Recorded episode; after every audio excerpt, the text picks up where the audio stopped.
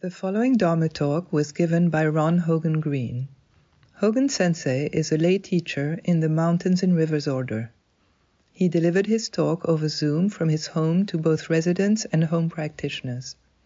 This talk, like all of our talks, is offered free of charge. If you would like to make a donation or find out more about our various programs, visit us online at zmm.org. Thank you for listening.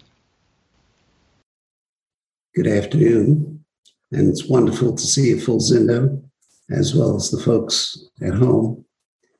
Um, and uh, I deeply appreciate the invitation to be able to speak to you today.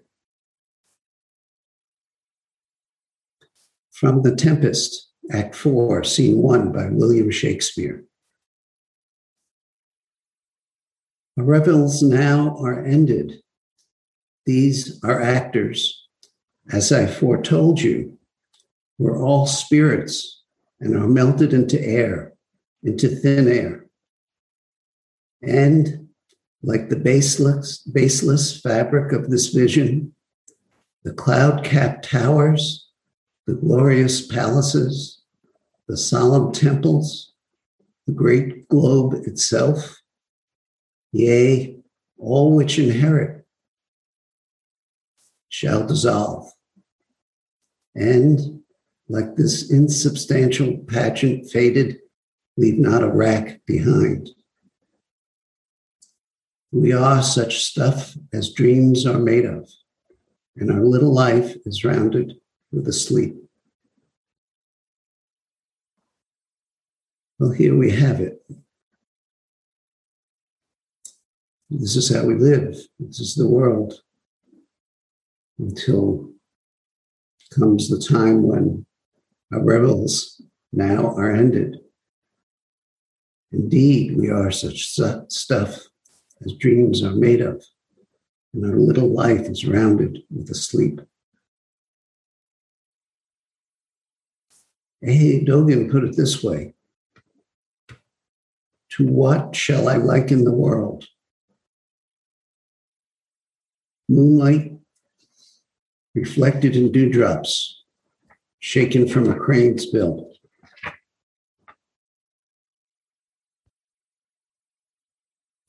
Anyone who studies Buddhism will understand that ceaseless change is the basis of the teachings and this practice of studying ourselves as well. Everything that is is impermanent and changing. Nothing lasts. Nothing can be grasped or held. Dissonance arises when we don't fully appreciate this simple but profound truth. Perhaps we think of ourselves as a set piece, somewhat responsive to changing conditions, but ultimately me. Conceptually, we may think of our true nature as also a thing like something stable, beyond time, eternal, and ungraspable. What allows our practice to transform our life is that our true nature, who we really are, our nature of being, is inherently ungraspable. And given this, the ungraspability, the unknowability, elusive to thought and perception, we are imbued with a dynamic, transformative quality built into our being. If we can but see for ourselves the transiency of our moment to moment existence. See and appreciate and live in it. We and all are change itself. You can't hold on to a thing that has no fixed thingness to it. Try though we might. It's interesting how we may moan about how the same thoughts and patterns that we have struggled with for years seem to continue endlessly. Yet it just may be that a familiar sense of judgment and self centeredness pace our attention on these specific thoughts that still run through our mind. And this is what we focus our attention on. Even as we're able to be more sensitive and aware of our habitual thoughts that lead to our suffering and are less caught by them. I think we all can appreciate that practice is not a circle, but a spiral. And though, although we may pass through similar situations in our mind over and over again, with the empowerment of awareness, changes.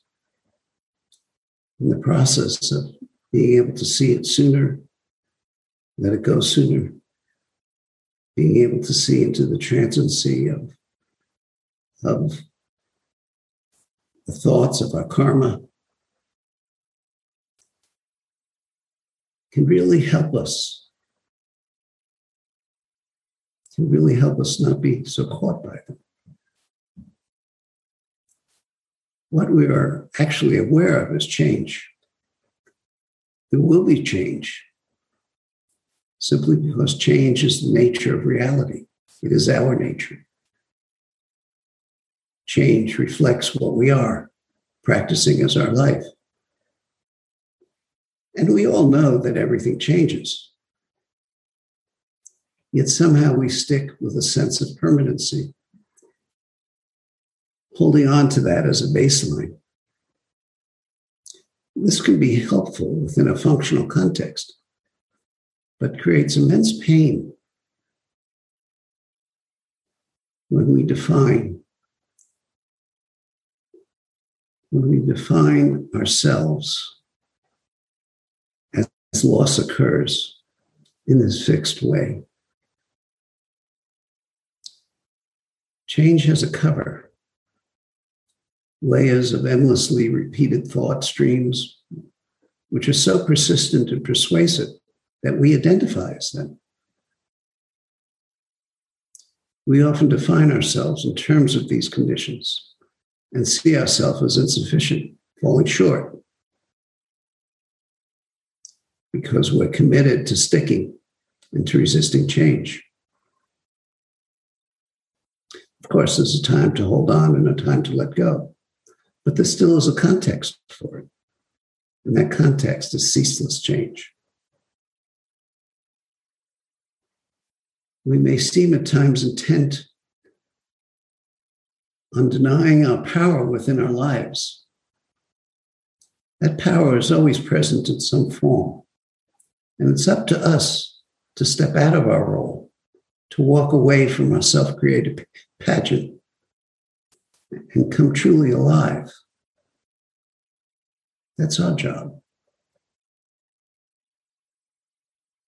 It's fascinating to see how artists do that sometimes. And also fascinating to see how they don't do it in other parts of their lives. Even great artists. Of course, we are not in control of events. Yet events are not separate from our being. And we can always practice how we experience what is happening. That is always available to us. What does practice events mean to us? We can use words like be one with it or a deep and profound acceptance. In a sense, all of a practice is aimed at realizing the non duality of what we experience. That we're not separate from anything. We're not.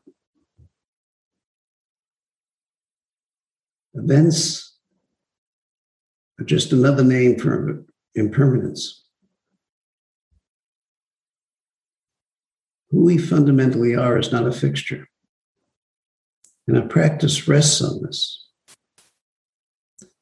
Think of your experience in Zazen, how our thoughts flow constantly. Along the way, we begin to get a sense of how we create them and how we are not locked into that creation. In the beginning, that may not seem evident, but if we persist, we can see how we can create or not create. There's a subtle and profound truth in that. That's the third noble truth the option of not suffering. It's alive and well in our zazen. Just to not create, but you can't force it. It's not another thing to grab onto and another recipe. Uh, this is what I'm going to do now is not create thoughts. Oh, I'm creating thought. Well, that whole thing, as we know, are more thoughts. It is impermanence that allows the inherent completeness of ourself as ourself and as things that we awaken to.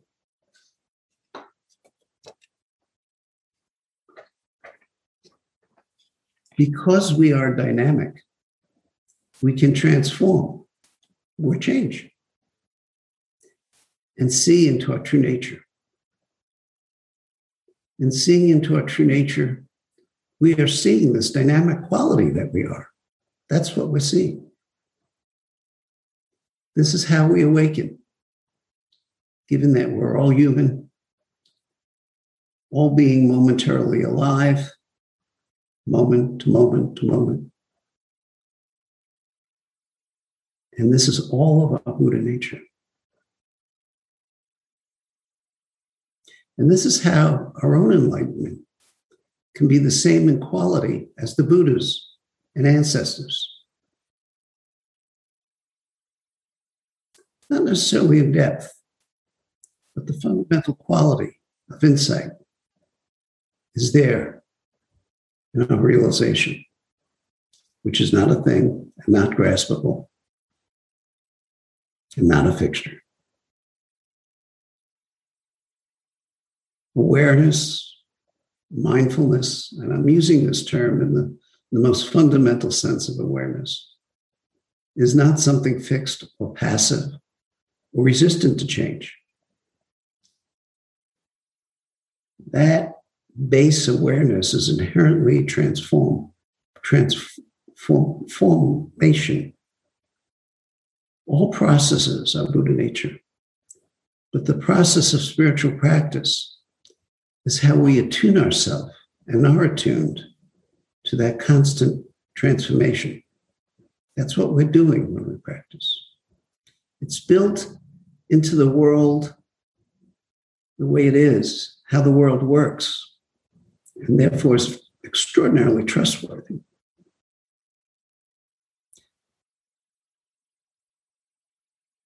It does bring forth the para- paradoxical parallel between the, the need to both accept ourselves wholly and to work ceaselessly to transform ourselves, to awaken, to both accept the deluded, suffering world, fully accept that, and ourself, and to work ceaselessly to save it. I mean, this tension is perfect. It, there's no intellectual solution to it. There's only practice. That's it. That's what we have. And that's enough. In the Diamond Sutra, the Buddha asks of us, predating Shakespeare a bit, thus should you see this fleeting world, a star at dawn a bubble in a stream, a flash of lightning in a summer cloud, a flickering lamp, a phantom in a dream. when I first heard this, I couldn't relate to it at all. I mean, it's not my experience. My experience is solidity, fixture.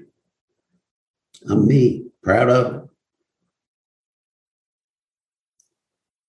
But when we shift, when we practice to appreciate the transiency of our being, each moment of our life has an ungraspable preciousness. I was trying to come up with a, a way of presenting this. And there are many examples used in Buddhism, but I was trying to avoid a cliche. We'll see if I'm successful. Perhaps you're familiar with the term wabi sabi. It's incredibly difficult to translate.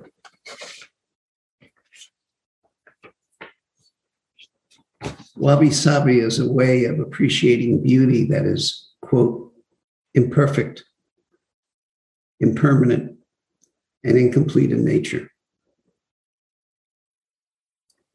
Its incompleteness is its completeness. I have an incense bowl on my altar. And in, as I was sitting before this talk and also in preparation for the talk, I was holding it in my hand. The bowl is made by Ho- Hojin. And the bowl is just this, just this it has a delicacy and a roughness to it. It has no discernible pattern, and yet it is complete in its non patternness. Its beauty transcend, transcends the perspective of beautiful or not beautiful. I can deeply appreciate it without making it a thing, without making my appreciation a thing, or defining it, or nailing it down. I've asked in the past Hojin Sensei about making these balls like this. She says it's very difficult. I hope I'm not misquoting her. That they there's a this is a particular style of, of ball, and they tend to to break the kiln. And it's not always easy to, to make it work with the processes and the dyes, probably not using the right term. And yet, in its ungraspableness, it has a wholeness that, at least to me, holding the ball is unmistakable and bears no resemblance to many other incense bowls I've seen. So, this quality, the qualities of this bowl, point to impermanence, to suffering, and emptiness or no self. There's no self in this bowl. There's no trace of the artist. It's boldness. Bowl, B O W L, this. When we live within this subtlety, a life begins to reflect an understanding that within impermanence is permanence. Within suffering is not suffering. Within no self is self.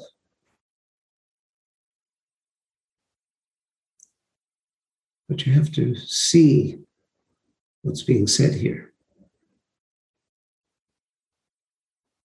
These terms are not different from the opposite perspective. It's not an opposite perspective.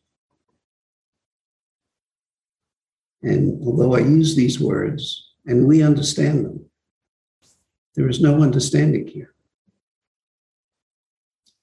It's the tenth, the eighth oxherding picture. And Enso sometimes drawn as a circle that is not completely enclosed. Is it incomplete? Is it complete? You are the sensor. Are you incomplete or complete? Do you lack? Where is, what is this lack? And what does it mean to live? To investigate this question. Completeness, not completeness. So to live in this way makes our day seem very precious, very poignant. And Dogen discussed this.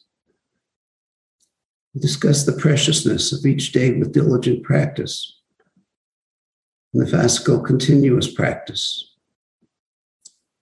He says, thus a single day must be of great importance If we would live vainly, even for a thousand years, we would regret the days and months we had wasted, and we would be sad for our own body. Although we were to run around as a slave to sounds and sights for a hundred years, within that time, if we're able to practice even for just one single day, not only we would be putting our whole life of 100 years into that practice, we would also be able to save the 100 years of other lifetimes. We would cherish the body and mind and the life of one day with practice. We should respect this body with practice. I've been thinking a lot about the term respect and what that means. And my understanding of that has changed a great deal, particularly within the Sangha, to how do I learn how to respect and honor someone else's practice? Even though I may not, I may have an opinion of it, or I may think they're off someplace that ultimately may not help them. Now, I'm slowly learning over the years to have more and more respect for each person, for their karma, and their power. And to trust that, to trust that within me and to trust that within them. And obviously, it can be situational dependent.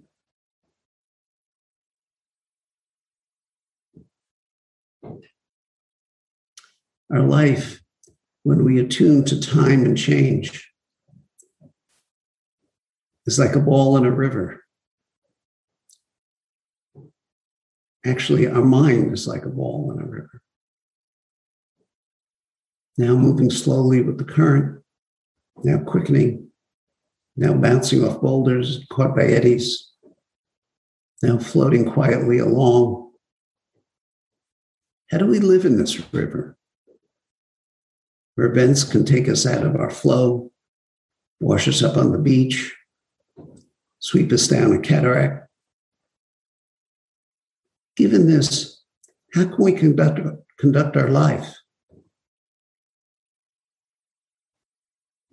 I was speaking to someone today who you may recognize him. He works for a spiritual organization, a, in a broad sense, a Buddhist spiritual organization, in a power of some authority, in a position of some authority of power. And he was talking about not to promise from an organizational viewpoint. Complete freedom, complete freedom from suffering. And this is an interesting perspective that, you know, the Buddhist way can be interpreted that what I feel, the suffering that I feel, will totally go away. if and as I practice. And how we understand that is crucial. I can remember when I started practice, because of the way things, certain things were phrased. If you die before you die, you will not die when you die. And not understanding that, somehow, although I understood I would die, somehow in my mind, I thought, well, I'm going to live forever. Now, I wouldn't have said that, but that was working in my mind. And perhaps working in our mind is that I won't have suffering. There's the story of the Buddha that you may have probably did hear of, where a farmer comes up to the Buddha and says, What does following your, your method, your way of practice, do for all the problems I have? It rains too much, the insects eat my crops, my child is doesn't listen to me, and the person goes on and on and on and on and on and on and on and on. And then finally stops. And the Buddha says, Well, I can't help you with any of those problems, but I can help you with the 49th problem. The man said, What's the 49th problem? And the Buddha said, The expectation that you won't have any more problems in your life. We will have problems in our life. That doesn't change. We're working with ourselves, we're working with our mind, we're working to see how we understand self and other, self and problem, and what that expectation between the two is. And when we do a deep dive into that, we begin to understand a very different way of looking at ourselves, looking at our problems you know, one of the basic ways of transformation is to look at everything that comes our way as a place to practice and to work with. Which doesn't mean we have to eagerly await old age, sickness, and death and all that we encounter in life, but we will encounter these things and how we work with these things, these problems, how we understand them. That in spite of how we feel in the given moment, this really is a chance to see deeply into our life and what we want. Well, I want the problem to go away. Well, of course, we want the problem to go away. But even if it goes away, it's going to be replaced by another problem. So let's start with how we're working with this problem. What is the problem?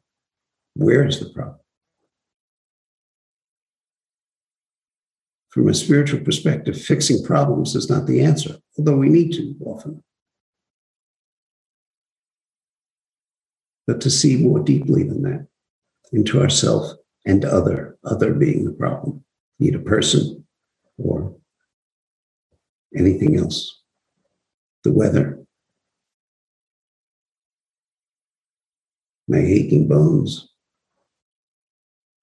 my sickness, my coming death, and so on. And with this, there can be in our life a life of practice, a sense of graciousness. I don't mean nobility, which can be understood as hierarchical, but a sense of kindness, of gentleness, of generosity. So I use the word gracious, which can become how we go through the world, not as a a pasted on quality that has the deep essence of the function of our practice. I don't think that's a small thing to be gracious in all the circumstances that we can be gracious and, and to practice it when we can't. I just heard a cow in the field outside my window moo appreciation. I don't know if you heard it or not. So Dogen says, this being so, continuous practice is unstained, not forced by you or others. It's a crucial statement. We're not making something. Sometimes our mind is very concentrated and attentive and aware, and other times not. And yet, in all circumstances, it can be continuous practice. The power of this continuous practice confirms you as well as others what do you think he means by confirms? It means your practice affects the entire earth and the entire sky in the 10 directions. Although not noticed by others or yourself, it is so. Dogen talks in a different fascicle about being time, time being. which is yourself, your life.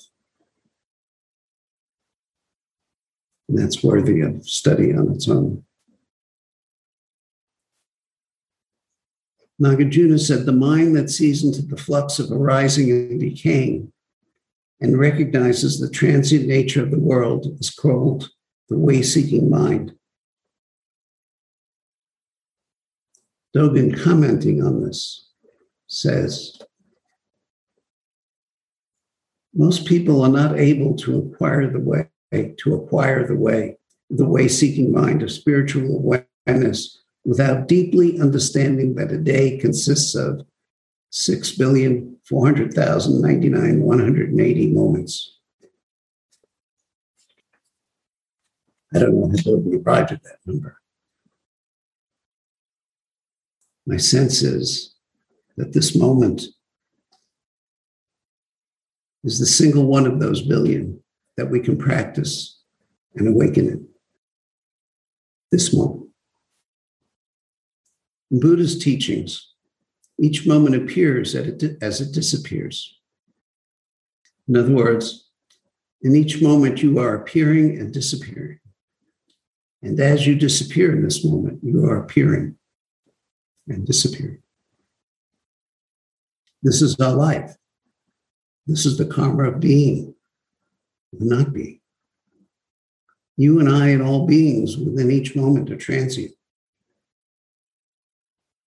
You know, we begin to get a sense of that in Zazen as our thoughts slow down. Often in the beginning of practice, we say our mind is filled with thoughts. There's so many thoughts, one after another, one after another, one after another. And as I turn back to my breath, again, I'm attending to my breath, but there are thoughts going on. And the response usually is that, and you can physiologically show this, that our mind is only capable of attending to one thing at a time. But it's happening so fast, we can't appreciate that. It seems like multiple things are going on at once. And it's the same thing with appearing and disappearing. When we move so fast, there's no way to appreciate that when our mind moves so fast. And yet, what else would thusness be? Dogen says, in general, establishment of the mind and attainment of the truth rely upon the instantaneous arising and vanishing of all things if all things did not arise and vanish instantaneously. What was done in the previous instant could not depart. If that's bad, bad done in the previous instant had not yet departed, and good in the next instant could not be realized in the present. I'm slightly botched that, but it's because this instantaneous arising and vanishing of all things. That no matter who we are and what we've done and the karma of our life, this life can be realized in the present moment. It's a new moment. There is karma, and this life can be realized in the present moment. And so Dogen's describing how we're not trapped by our unskillful behavior. This moment, instantaneously arising and vanishing, is fluid and all inclusive. And at the same time, within its fluidity, it is. Dogen expresses this in the Genjo Koan. One translation of the Genjo Koan is manifesting suchness. And it's one of the most difficult and challenging passages because it challenges us to shift beyond a normal way of understanding and perceiving. He says, firewood turns into ash and does not turn into firewood again. But do not suppose that ash is after and firewood is before. That's what we usually suppose. We must realize that firewood is in the state of being firewood completely. And it has its before and after. Yet having this before and after, it is independent of it. Ash is in the state of being ash and has its before and after. Just as firewood does not become firewood again after it is ash, so after one's death, one does not return to life again. Thus, that life does not become death is a confirmed teaching of the Buddha Dharma. For this reason, life is called the non born. That death does not become life is a confirmed teaching of the Buddha Dharma. Therefore, death is called the non extinguished.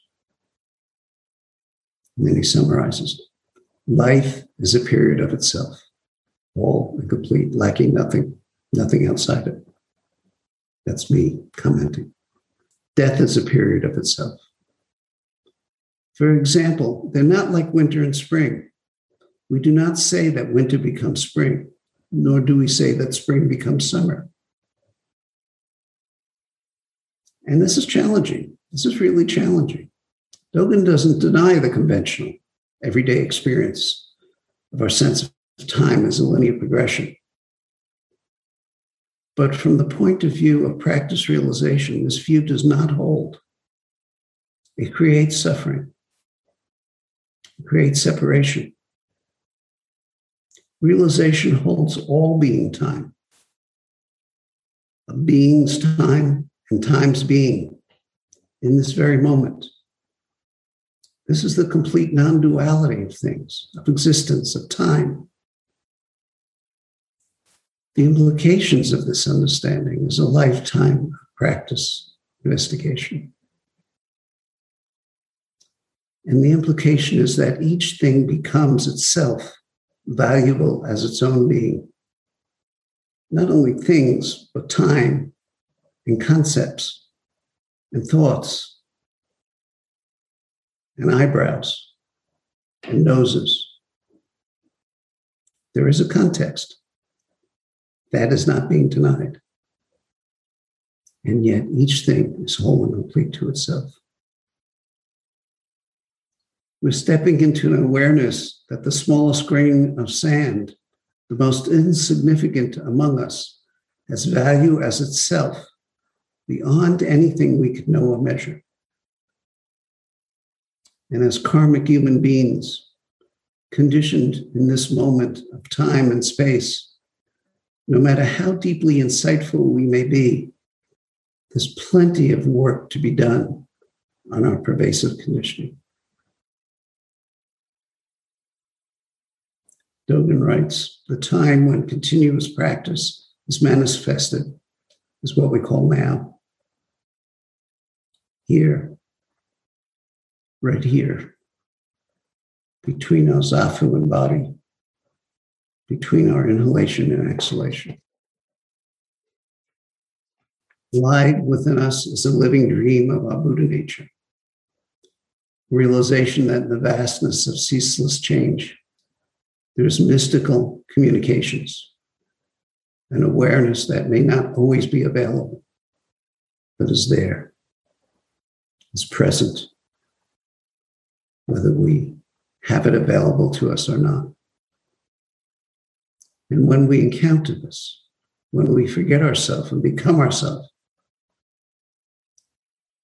this mystical communication occurs.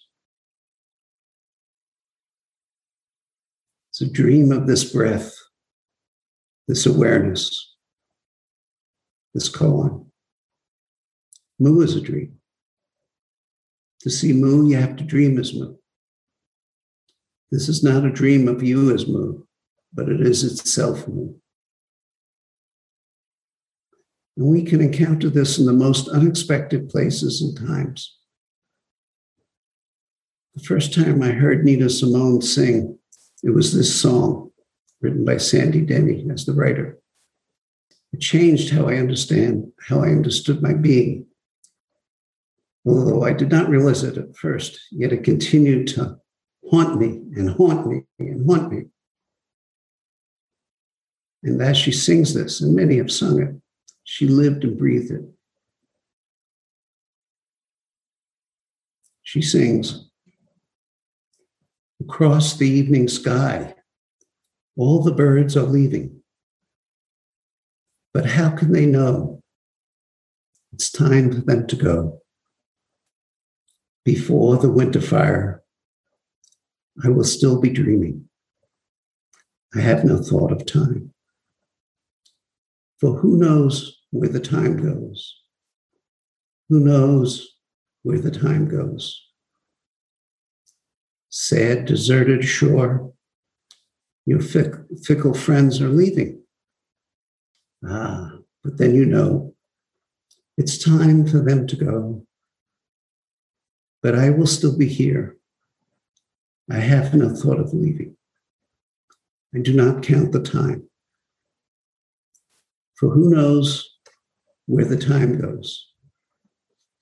For who knows where the time goes? And I am not alone while my love is near me. I know it will be so until it's time to go. So come the storms winter and the birds in spring again. I have no fear of time. For who knows how my love grows. Who knows where the time goes? We can feel this. We can live within the nitty gritty nature of being alive in this moment, seeing, facing change, impermanence in this moment. When things change, is gone. Where, what is it? Where is it? the thing we thought fixed a person, a love, a moment, now dead, now gone. Our health, now well, now ill. Security, however defined, now gone. And so it goes. Who knows where the time goes? Where these things went? but they are gone. We are unborn and undying. We are fully alive.